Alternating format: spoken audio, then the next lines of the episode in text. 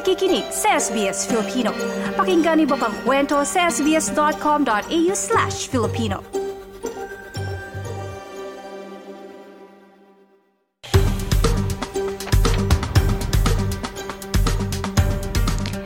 Ayan po, tinamaan ng bagyo at pagbaha ang ilang bahagi ng Victoria at pinatupad din ang mga emergency warning sa tatlong bayan sa rehiyon ng Victoria. Narito ang buong detalye ng ulat.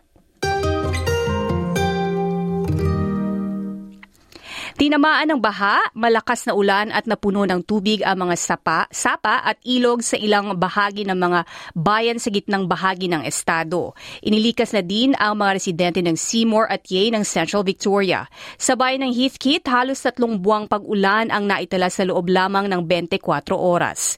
Sinabi ng Emergency Management Commissioner ng Victoria na si Rick Nugent, walang pahinga ang mga tagapagligtas simula ng bumaha. There have been over 38 rescues, swiftwater rescues, and rescues from floodwater, uh, from people in their homes and driving through floodwater, and, and some of those others that are caught up in the flash floods.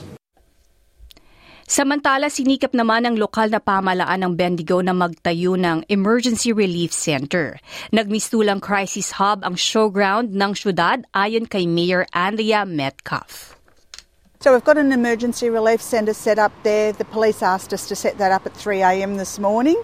So that was set up straight away. Um, Red Cross is there. They're doing uh, food, blankets.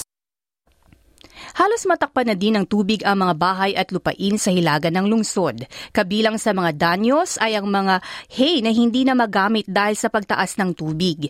Ito na ang ikaapat na pagbagyo simula ng Pasko para sa ilang mga komunidad at ilan at ang ilan sa mga komunidad ay unti-unti pa lang bumabangon mula sa malaking pagbaha noong 2022.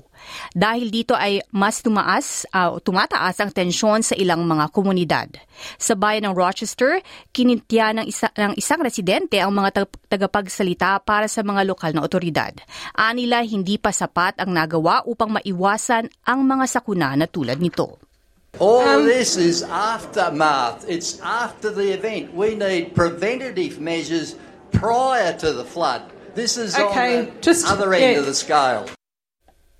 Nagtayo ang State Emergency Service ng isang incident control room sa hilaga ng Bendigo dahil inuhula ang mas tataas pa ang pagbaha sa Campaspe River. Nakatanggap ang SES e na aabot sa isang libong tawag para sa tulong mula sa pagbaha.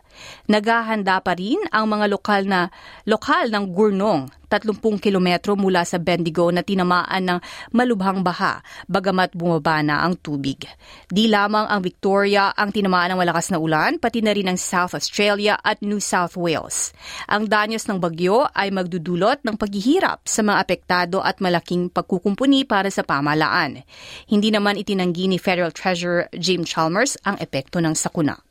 Uh, there's no question that these natural disasters uh, cost a lot. Uh, they cost the economy a lot, they cost the budget a lot when it comes to rebuilding, but it's the human consequences that matter the most. Yan ang ulat ni Sunil Awasti na isinalin sa wikang Filipino. Nice yung bang makinig na iba pang kwento na tulad ito? Makinig sa Apple Podcast, Google Podcast, Spotify o sa iba pang podcast apps.